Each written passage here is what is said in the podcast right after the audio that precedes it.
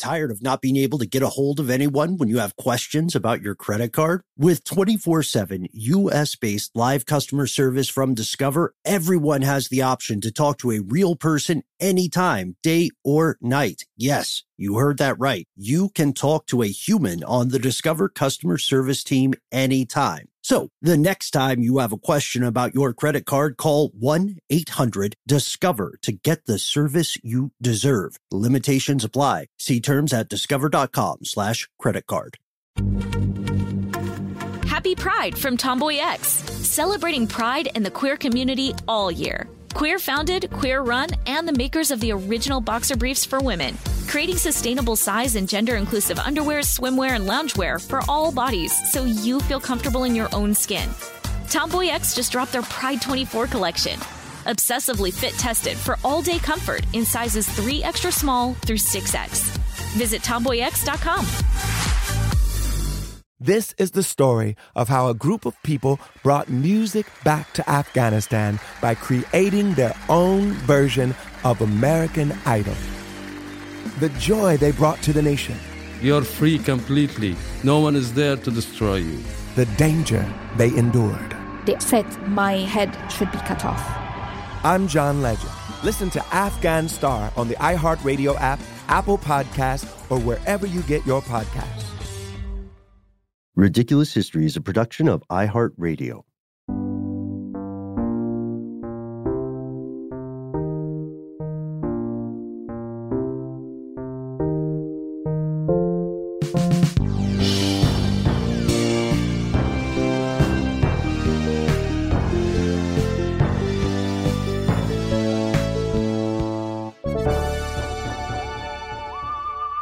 Welcome back to the show, Ridiculous Historians. Thank you, as always, so much for tuning in. This one that we're all pretty excited about. Uh, that's our super producer, the one and only Mr. Max Williams. Give him a hand. Uh, my name is Ben. I gotta say, I love this one. It's it's terrible. It's horrific uh, did some research for an unrelated project on this, and uh, I, I don't know. I I would say that you and I both are lovers of language, right? We're no pun left behind, guys. Well, Ben, I actually prepared for this episode by not speaking for a week, uh, uh-huh. in the hopes that when my my mouth opened and I spoke on this episode, out would come the original language of Eden, God's intended language for humanity. But it, it turns out I just still speak kind of broken English. Well, what what week was that? Because you and I were hanging out this weekend, man. Ben, don't don't come on, man. Let me have my dream, or at the very at the very least, my my thin subterfuge. Uh, it was a bit, Ben. I was a bit. Yes, and come on. Um, no, it's true though. I, I didn't do that, but um, it's an interesting concept, isn't it? The notion that if you are not exposed to any language at all, that you may uh, come out with the very language that God intended. The implication there being that language is somehow passed down from on high and not some sort of like learned trait uh, involving you know paying attention to what other people are doing, and that it's a living language that it evolves over time. And uh, you know, different languages exist because of different trial and error attempts throughout history, right? Right, right. There was this idea, an ancient idea, that if humans would stop bothering children with their own pesky habits of language, that children would, as you say, speak the way that God intended them to. This story has has so many threads to pull, but let's start with an island that you may not have heard of unless you are from Scotland. It's a tiny place it's called Inchkeith. Uh, the etymology, I think, ultimately just means wooded isle, which is a little bit of a downer because I was hoping there was a guy named Keith somewhere in yeah. the island's past and there was like an inch thing going on. But if you go to this isle, this island is about three miles north of Edinburgh, you'll see that it has, you know, it has a pretty deep past it was used to quarantine uh, people suffering from contagious sicknesses, especially uh, syphilis, uh, which they called, get this, the Grand Gore, Grand Gore, uh, back in the day. That sounds like a Muppet villain or something like that, like some sort of like, like the trash heap, you know, from Fraggle Rock, or or like in Dark Crystal. You have to you have to bargain 100%. with the Grand Gore. But the thing this island is most famous for nowadays is a very sad and, as we will find, not unique experiment that uh, is believed to have taken place in 1493 when then King of Scotland, James IV, said, I got to do an experiment with as few people as possible. And he set up something today, a language experiment that remains a fascinating rabbit hole. And what we'd like to do is explore a little bit about James, who was a smart guy. For the record, going into this, it's important to know before you hear all the crazy stuff we're going to say about him. James was a smart guy for his time and uh, maybe not the most ethical. Would you agree with that? Yeah, he was. I mean, you know, uh, got to give the guy a little slack. It was uh, a different time. Well, he didn't necessarily hurt anybody. Uh, what he did would now be considered incredibly unethical. And what he did was take two newborn infant babies uh, and sequester them on the island of Inchkeith and have them raised by mute nursemaids, who would, of course, give them all the things they needed to be nourished physically, though not spiritually or like intellectually or emotionally. Maybe emotionally. They probably gave them hugs, but they did not give them bedtime stories or you know sing them songs or anything because mm-hmm. they could not speak. The idea being that uh, if this happened, supposedly they would naturally, like you said, Ben, in the same way that babies can swim out of the womb, come out with uh, this language. He referred to oftentimes as the language of Eden, you know, the first language of man. And by man, you mean like, you know, humankind. But let's go a little bit more into the, history of this island. It is around three miles north of Edinburgh in the middle of Scotland's Firth of Forth area, which is a real tongue twister. And it has had a bit of a checkered past. In the 12th century, it was used as a uh, stopping point for boats and ferries going from Edinburgh to Fife. And then a couple centuries later, it had a strategic position that uh, allowed it to be very useful in the Scottish Wars of Independence. It was constantly being, you know, um, besieged by various invading English forces uh, during the Anglo Scottish Wars. Then in the 15th century, like you said, Ben, it was kind of like a plague quarantine island, like that one they were trying to send Hannibal Lecter to, where you would get the view of a tree, you know, uh, maybe get to walk on the beach, all that stuff. But then that was all, you know, a subterfuge, as we know, uh, if you've seen the film. But let's go to James the Fourth now, Ben. What say you? Yeah, yeah, let's go. So, bit of background about our boy James. Is born in 1473 on 17th of March. So, if you just do some quick math, you'll realize that he was pretty young when he did this experiment. Okay. And he was king of Scotland from 1488 until his death, September 9th, 1513. He was just like 15 when some rival nobles who were opposed to his father started using him as a figurehead in a 1488 rebellion. His father was killed under mysterious circumstances. And as kind of a, a punishment or a, a penance, for somehow playing a role in patricide, James IV would wear a heavy iron chain around his waist for the rest of his life. And a lot of this is coming from a great little website we'd like to recommend called undiscoveredscotland.co.uk. So he he got into the royalty game pretty early. He's just 15 when he gets uh, coronated. And one thing that's fascinating about him, I always found, was that he was actually good at his job.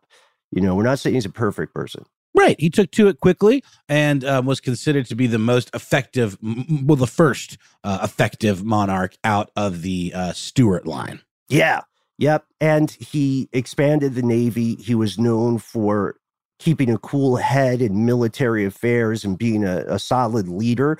But as we alluded to earlier, James was also super into the arts and sciences. Uh, he was a monarch, but that wasn't all he was. Uh, in fact, he is probably out of every other Scottish king, he is the one who's most often brought up as being a what you would call a Renaissance man today. He likes history, poetry, literature, medicine, science. He, he wants to learn about the world. Yep, he licensed the very first printing press in Scotland.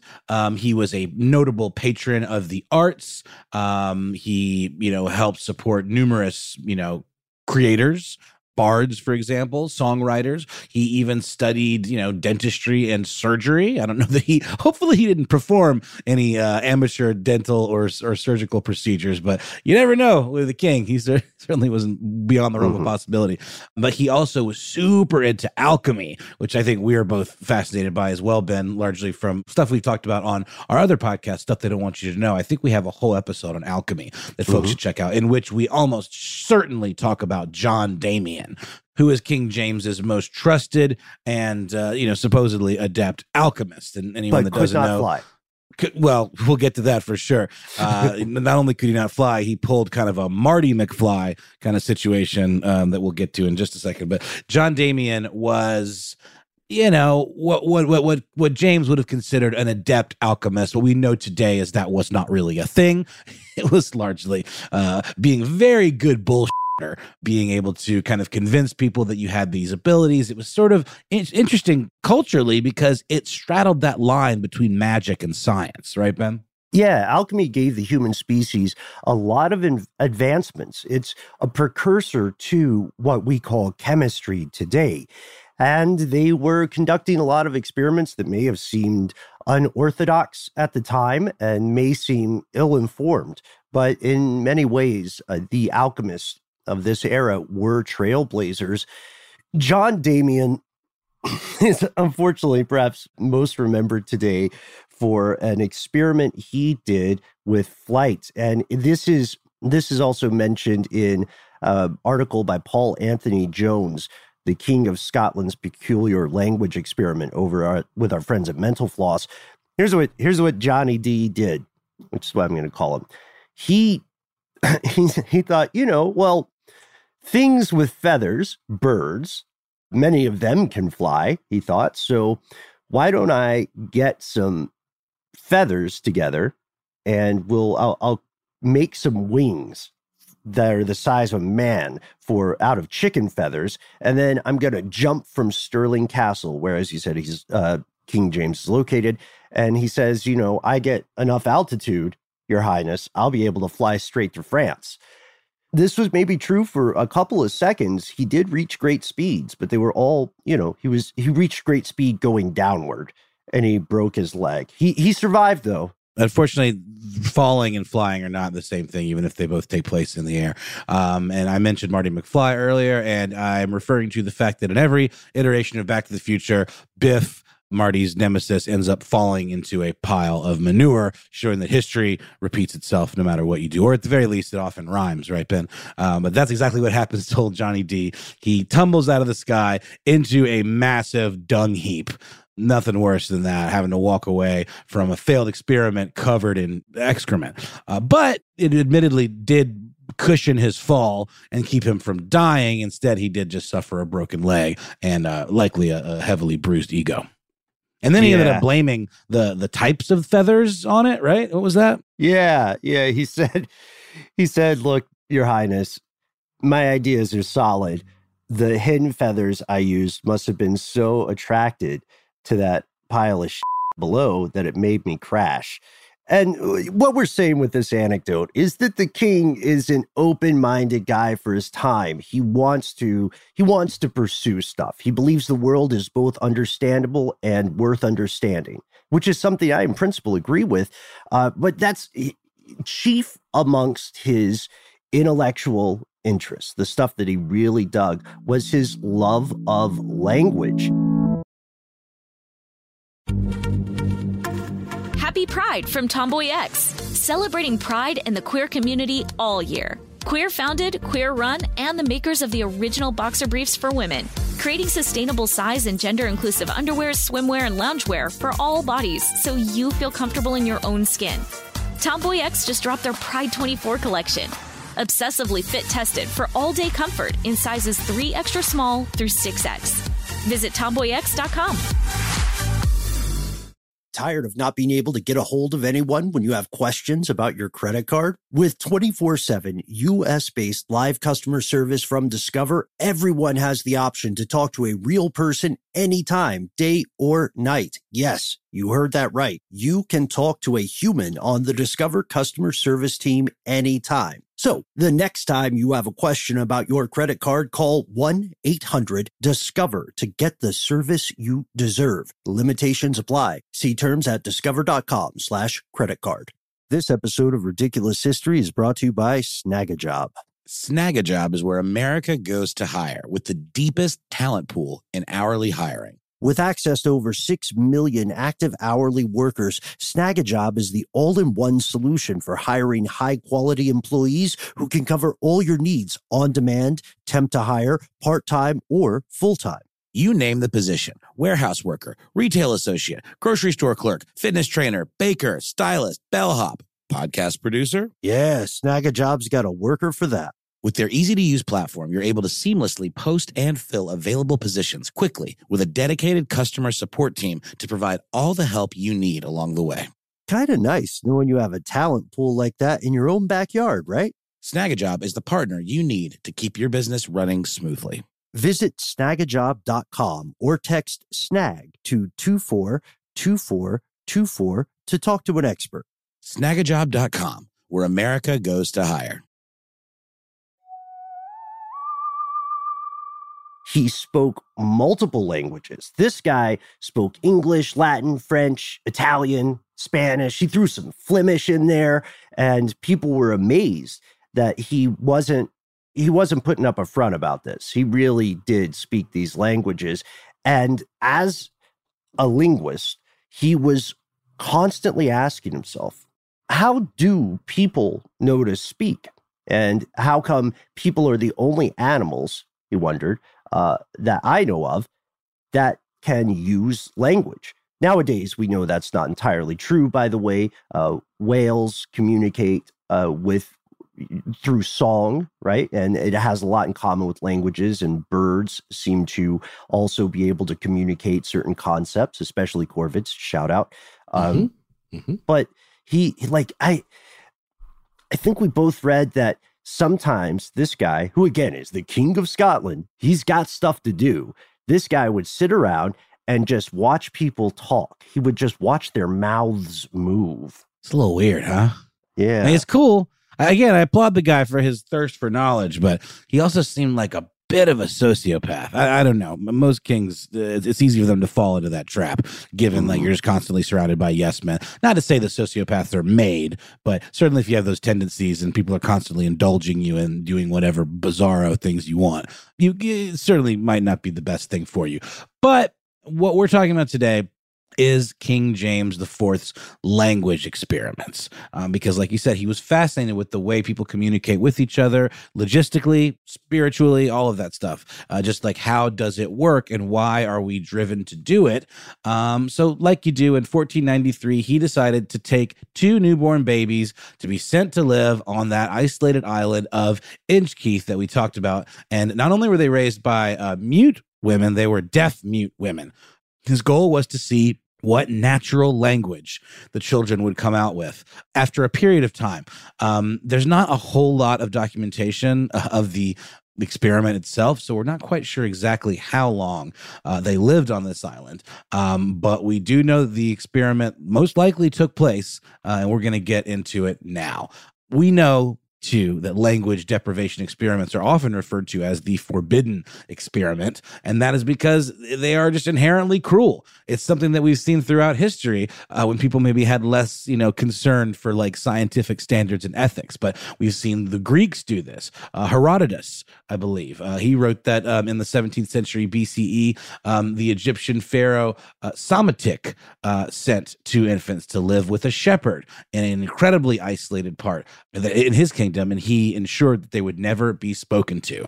And Herodotus uh, claimed according to his writings, much of their speech was nonsense, but he believed they were babbling the words bekos, which is an ancient Phrygian word that means bread. Um, so the Pharaoh believed that Phrygia, rather than Egypt, was in fact the oldest civilization because I mean that's the language they came out with naturally. Swing But it was all- miss. It was total swing and a miss, barely even a swing. Yeah, and as as you know, folks, uh, this historian is famous for being infamously unreliable. So take it with a grain of salt. Uh, this is not the only example, though. We know that the Mughal Indian Emperor Akbar back in the 16th century also reputedly raised children in isolation. And this guy found that these children when they were raised without the opportunity to learn language in their formative years, they tended to remain mute later. And this will this plays a role in the idea that there is a window, right? A window of time in which certain things must be learned by juvenile humans. It reminds me of, of the case of Genie uh, in 1957, right. the the young uh, feral child who was living under horrible, abusive, neglectful situations, um, where she was basically kept in a room, and she she was able to be taught to speak, but get, if you don't have a need to speak, this shows that you're probably not going to. Um, uh, more often than not, kids in these kind of situations uh, start to develop sign language rather than actually speaking, because again, we as children we learn by example and uh, Genie didn't speak for a long time until she was then kind of shown, you know, some exercises and ways to to pick it up, and she did. But you're right, Ben. Once you get past a certain threshold, just like it is for adults to learn a foreign language, it does become increasingly more and more difficult, and has nothing to do with some innate language ability. I mean, it really is just about how the brain is able to learn things. Yeah, it's hardwire. Uh, this is this is something I, I want to touch on later too, because these experiments are ancient, but things like this do occur much more recently than people may like to assume. Uh, and we'll get to a case of Romania in, in a little later in the show, maybe. But obviously, you can have noble intentions, and it's a good question to ask. They just didn't have the same kind of concept of ethics that people have today. So obviously, even if James were a king now in a modern monarchy, he would still have uh, an uphill battle ahead of him if he wanted to try to do this experiment. And even in his time, people believed that these experiments were bad for kids. The Holy Roman Emperor Frederick II had tried to raise had tried to conduct a similar experiment raising children this way and people believed that the children he had raised in silence without communication had all died. And some people believe that those unfortunate children on Inchkeith died as well. But to the point you're making, and this is a very good point we have to make, there aren't really any credible records. Like there's not a trail of correspondence from multiple people saying, Hey, what's up with those kids on that island? I just wanted to check in. Sorry, I've been busy being king, but don't think I forgot. People guessed about the outcome of the experiment, but a lot of that guessing was hearsay or secondhand. Like Sir Walter Scott said, well, to me, the kids probably just imitated whatever they heard from the local animals around them, or maybe non language vocalizations from their adult caretakers. Another guy, many decades later, named Robert Lindsay, said he had heard the kids spoke perfect Hebrew. That's almost certainly made up. Right. Right. And uh, it's interesting, though, but what, what, do you think the agenda is to make a claim like that? Um, you, one would think that they would claim that it was, you know, the, the, the king's English you know, that the children naturally spoke. I mean, I, I guess uh, there was reverence for Hebrew culture because of, you know, Christianity and all of that. But I also know that there was division and that Jew, Jewish people were often othered, uh, even in this time, right? Yeah, the the Hebrew language is an interesting claim and you know, we have to also understand that in this time a lot of scientific experiments suffered from confirmation bias. Now, I can't remember the name of this guy, but back in the day in Europe, there was a, a scientist, quote unquote, a learned man, who did what he thought was exhaustive research on the most attractive face of a man.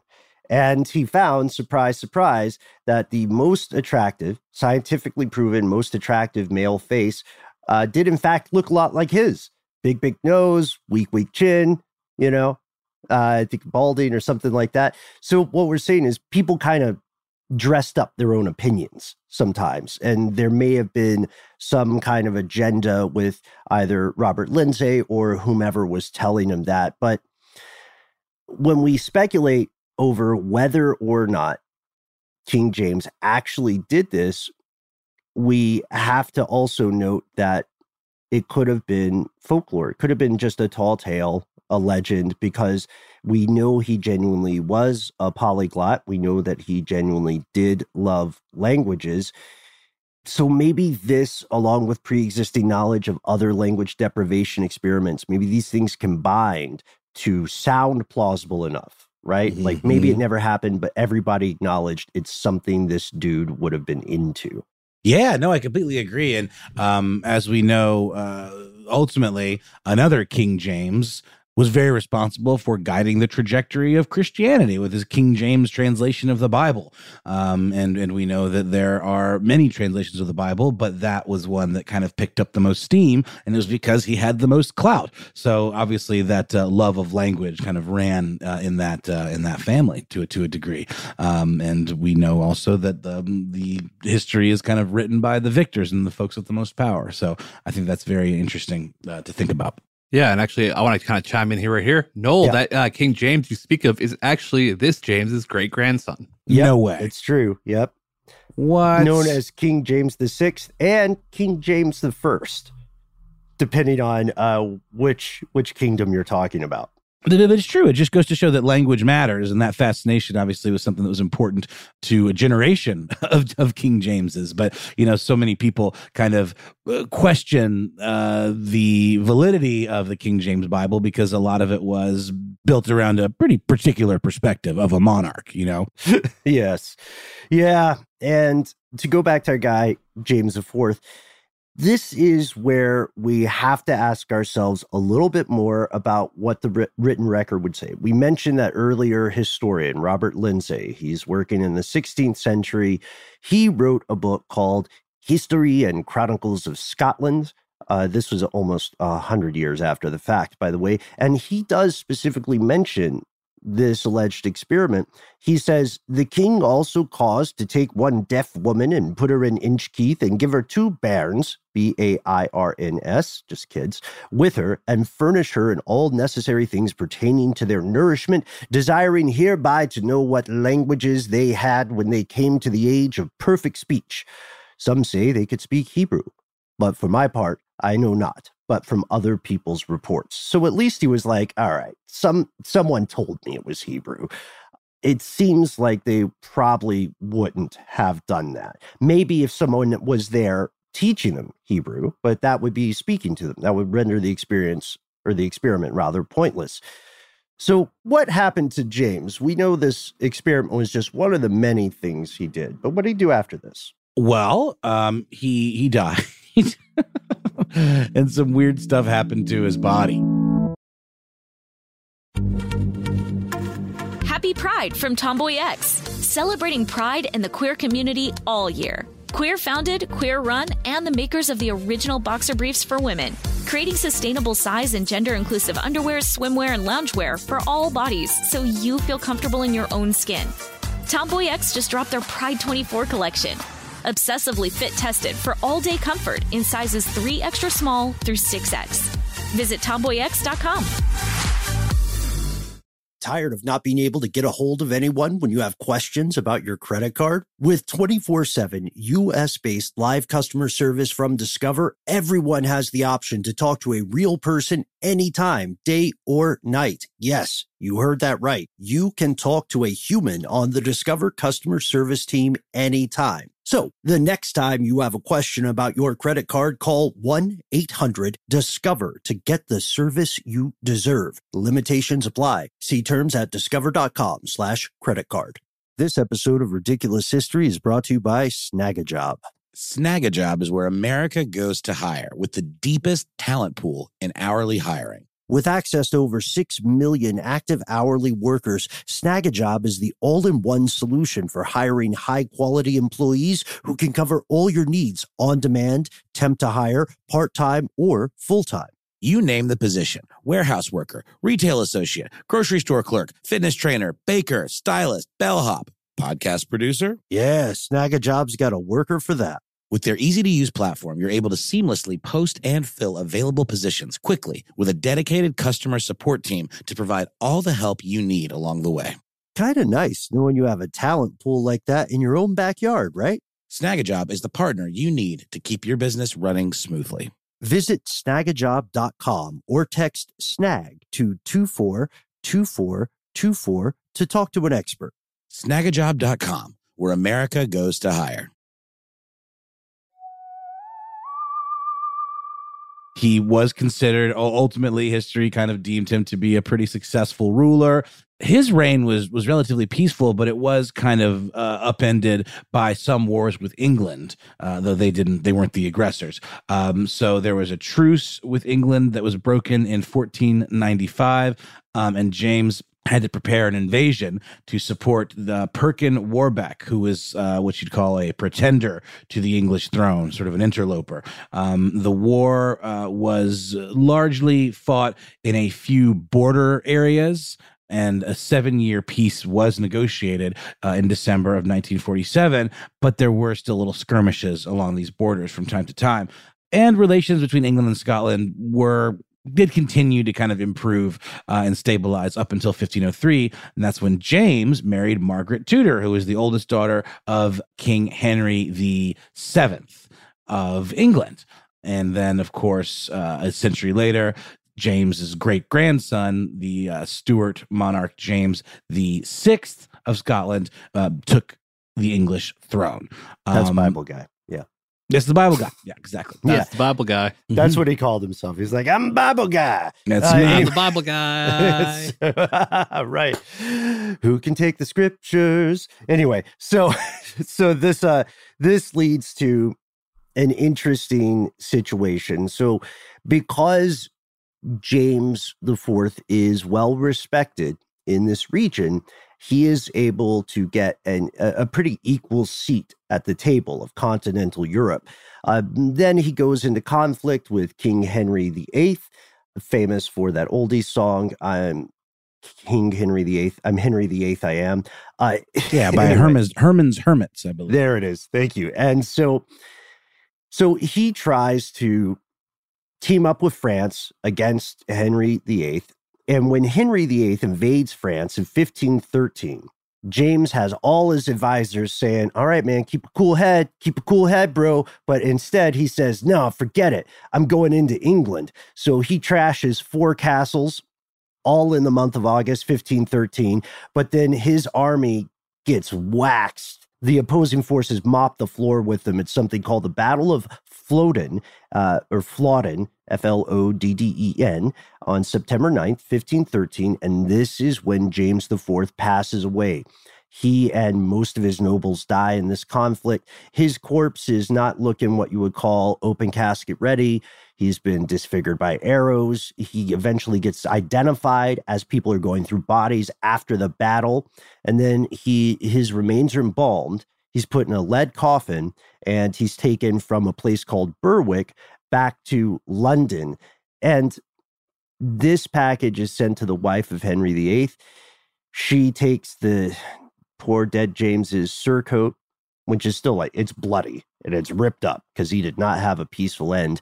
And she sends it back to her husband. Catherine sends it to her husband, King Henry VIII, and she says something pretty metal, to be honest with you. She says use this as a war banner. You know, what? let the enemy forces see this dead guy's bloody coat. That's psychological warfare right there. Um, yeah. I mean, you got to think like he was like basically family with them too, because yeah. Henry VIII was his brother in law. Right. Well, monarchies. Yeah. Monarchies are super into being interrelated. Uh, but that's not his body, right? Henry eventually gets back from France, and people think, well, we've got this you know, habeas corpus. We've got this guy's body. What should we do with it? For many of us hanging out today, and Noel, Max, I'm sure you can agree, uh, the idea would be like, hey, bury the guy. He's dead. But they, they weren't happy with that, were they? Yeah, so um, he was in fact excommunicated from the church um, as a punishment for breaking that truce of perpetual peace, which is a great name for a truce, if you ask me. Uh, and that was signed between Scotland and England in 1502. And because of that, because of that excommunication, the idea of a proper Christian burial uh, in consecrated church grounds just wasn't on the table. No. Uh, so the body of James was just left uh, in a woodshed uh, of the Sheen Monastery to just kind of you know molder uh, there, uh, you know, in, in, in like literally like a like a tool shed. Even after the Pope granted permission for the burial, they were like, "No, sorry, this precedes the Pope. This is the word of God." So eventually, this mm, you know rotted corpse was just completely forgotten about, and somehow the head fell off. I mean, that'll happen. You know, if you leave something just to rot uh, long enough, that's going to happen. And the story goes, though there isn't a ton of of uh, you know documentation for this, that some workers from the area played uh, soccer with it, kicked it around. Um, after which time, uh, Elizabeth I's master glazier found it and took it home as a souvenir. Yeah, and this wasn't quite the end. The head was eventually taken to Great St. Michael's Church in London. It was dumped into a charnel pit. Uh, eventually, the monastery where the king's headless body was housed was demolished. We don't know whether it was ever actually buried there. That church, St. Michael's, also got torn down. And if you go there now, I believe it is the site of a pub called, get this, the Red Herring. So things did not end well. But one thing we do know from this story, whether or not it is true or whether it's a tall tale, we know that communication with children, with babies, with infants is tremendously important. We see other examples of this that were really heartbreaking, such as the problems with Romanian orphanages that happened very, very recently. And what what they found is that these children were so neglected in these state orphanages. They would just lay in cribs all day. Many weren't clothed or fed or diapered on any set schedule. Um, they would die from very minor diseases in some cases, and then would have they'd be exposed to very serious infections like HIV. Wow.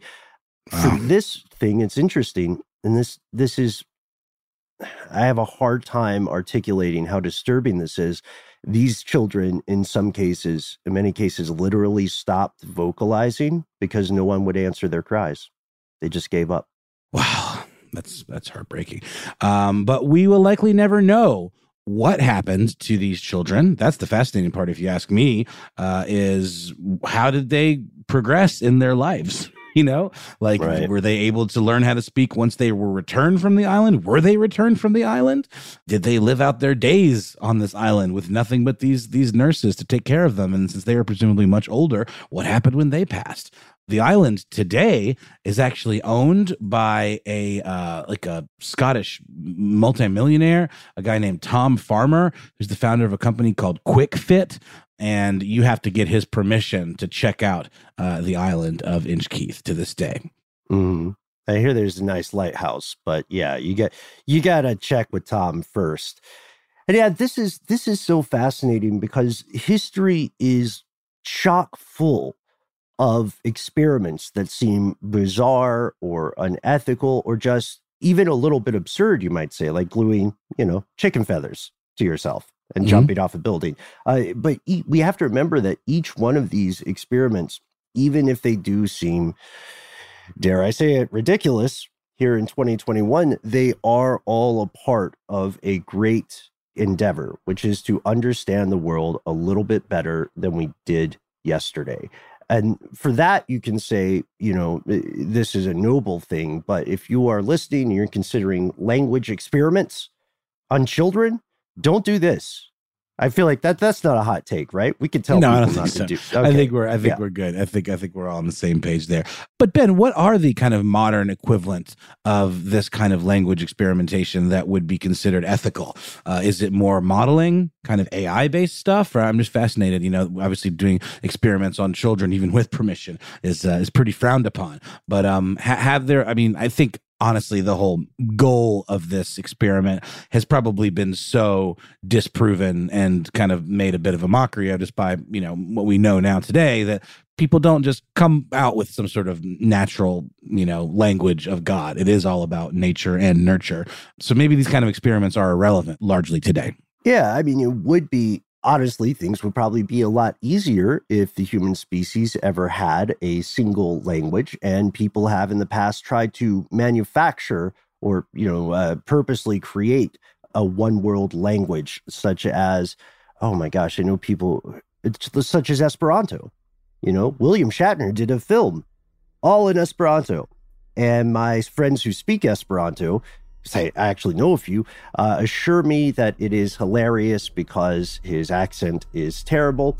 Mr. Shatner, if you're listening, that is not a ding on you, sir. But you're right, Noel. I'd love to hear from people who work in the fields of, you know, uh, studying language acquisition in children, and love to hear what the what the future of that research is. And I, I wonder how it can be modeled.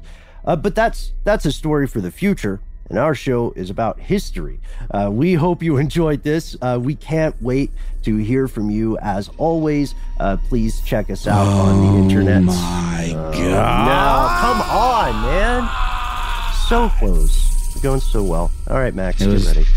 it was bound to happen sooner or later Wha- wha- What's happening? Oh, man.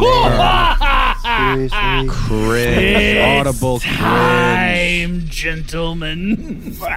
Jonathan of a- Strickland, aka the Quizster. wait max have you not have you not experienced this before is this new for you I, I have edited it before, but I have never firsthand experienced it. But Jonathan, how are you, my friend? There are no friends here, Max. Only Oh, boy. adversaries. I, the Quizster, have traveled backward in time to quiz you before the thing you'll talk about has been talked about. So, my first question to you is hey man come What- on don't what- don't give what- away the what the what- magic What, have what have you had talked about already that hasn't happened yet? Oh, uh, we've talked about language deprivation experiments. a very famous one. good. because you see, Master Bowlin, it's quite quite fortuitous because my scenarios have nothing whatsoever to do with that.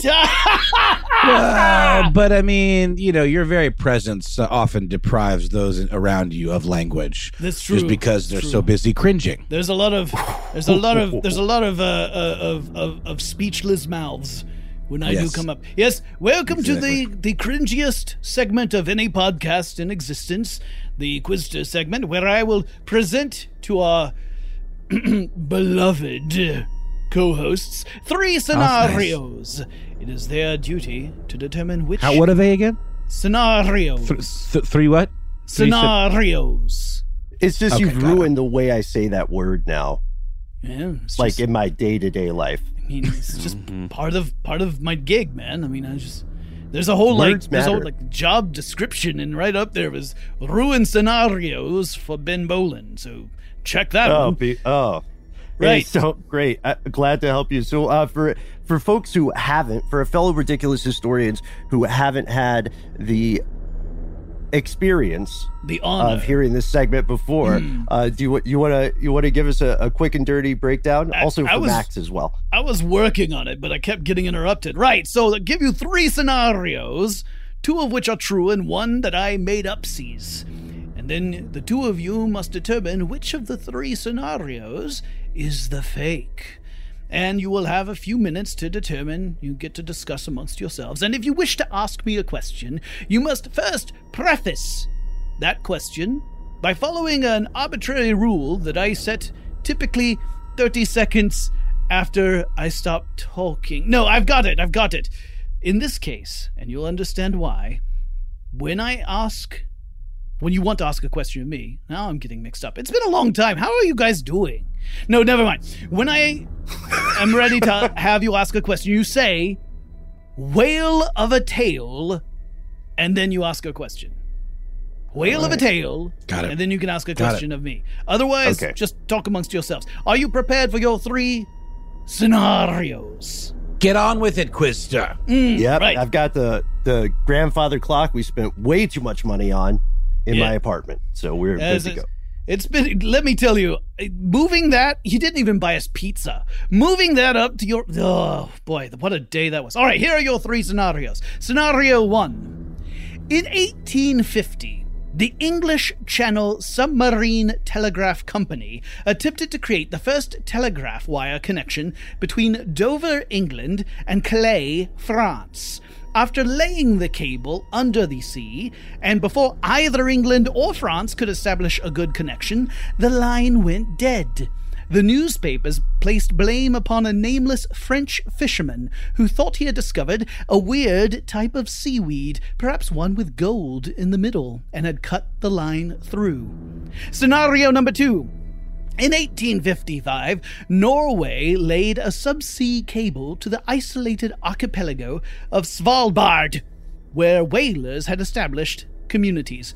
The experiment came to an abrupt end when Tinius Olsen, the engineer stationed at Svalbard, begged to be retrieved. He claimed that the whalers had threatened him and had been trying to destroy the cable with their ship anchors. It would take another 50 years before Norway established a permanent cable connection with Svalbard.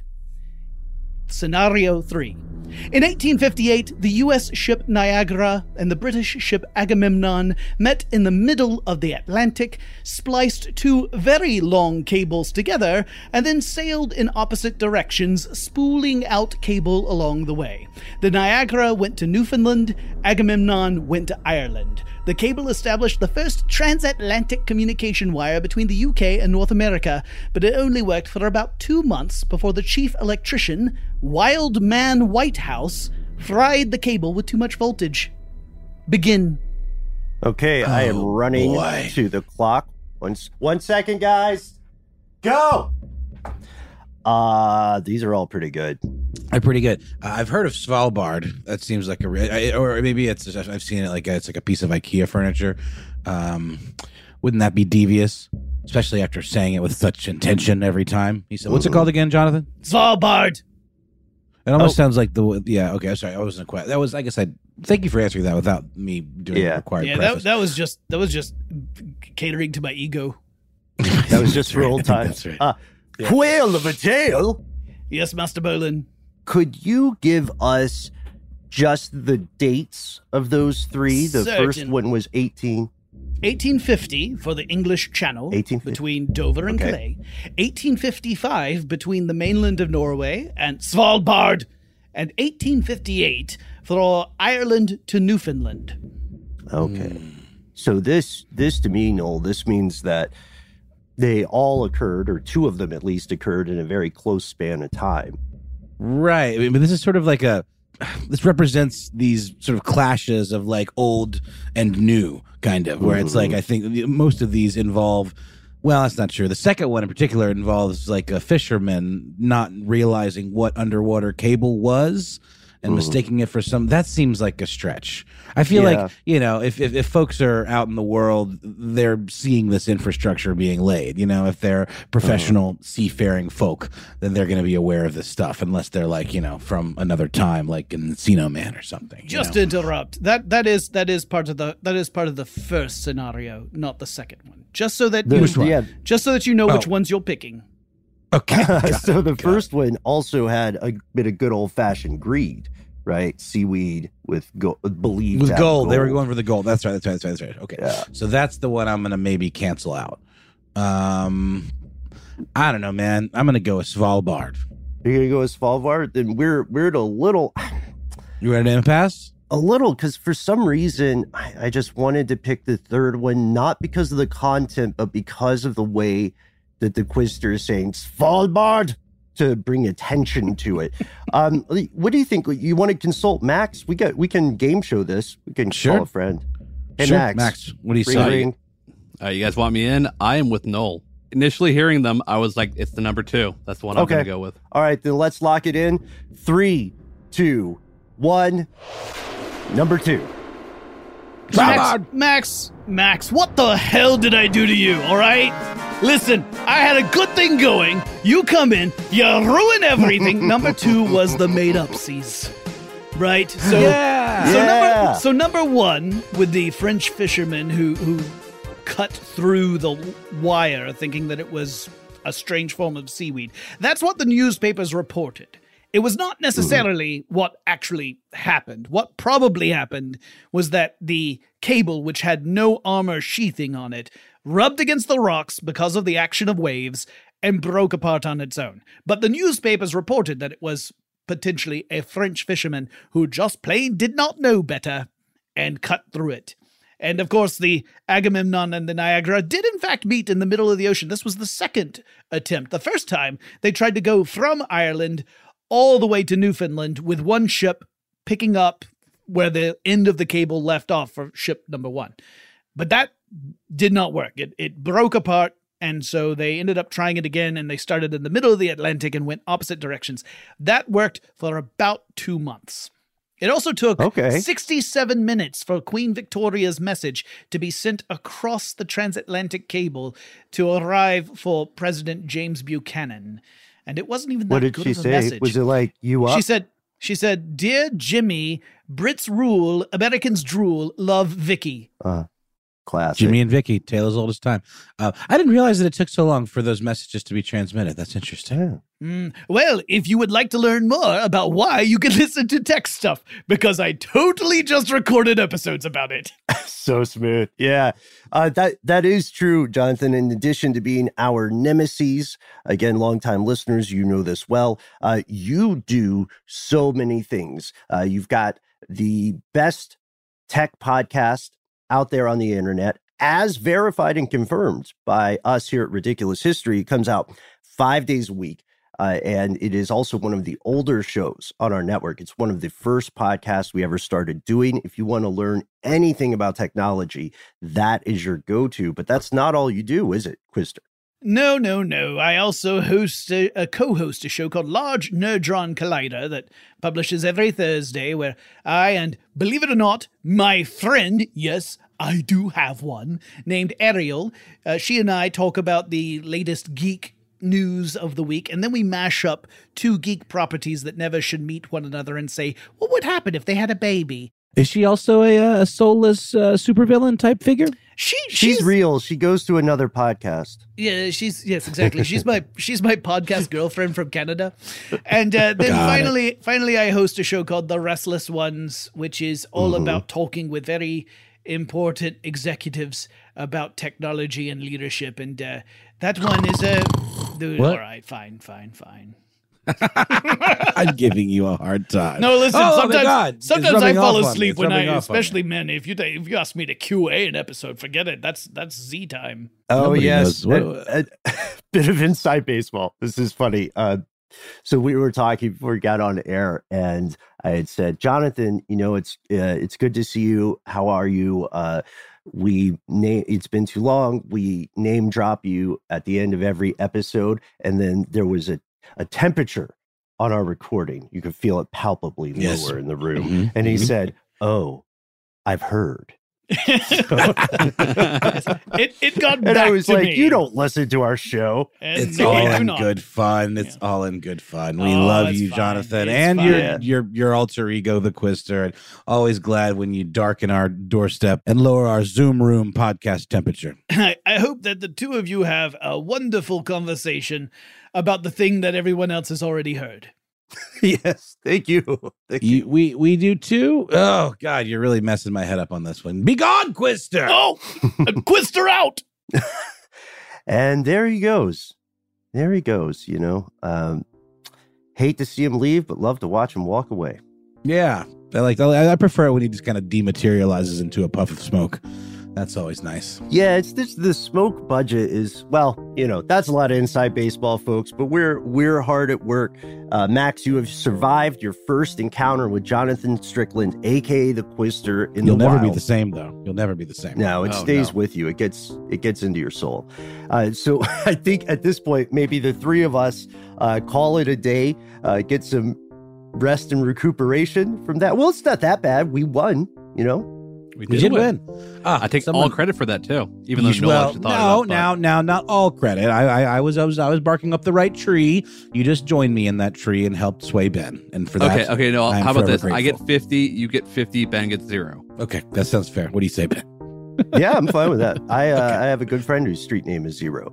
Right on. Well, uh, then, th- then first and foremost, we must thank our super producer Max Williams for rescuing us from the tyranny of the Quizster, who we will also thank with you know less sincerity. Um, but also thanks to you, Ben, Hey, thanks to you, For- Noel. For coming over to the the the, the light side. You know, I believe in the uh, benefits of democracy. So, you know, historically, I'm trying to pull everybody in on on so many things. So, the power of voting matters, folks. That's that's our takeaway there. Yeah. Uh, and thanks, of course, to Alex Williams. Thanks to Christopher Hasiotis. Thanks to Eves Jeffcoat. Thanks to Jonathan Strickland, aka the Quizster, who has just done so much for the tourism industry of Svalbard, which is a very interesting place, by the way. It's uh, one of the few place. It's one of the easiest places to migrate to in all of Europe because the weather is a little rough. Uh, thanks also to let's see who else. Oh, thanks to Gabe. yeah. Thanks to Gabe Luzier for hipping us to this incredibly fascinating topic that we have definitely already recorded. Yeah, yeah, we'll do okay. We'll do okay. We'll see you next time, folks.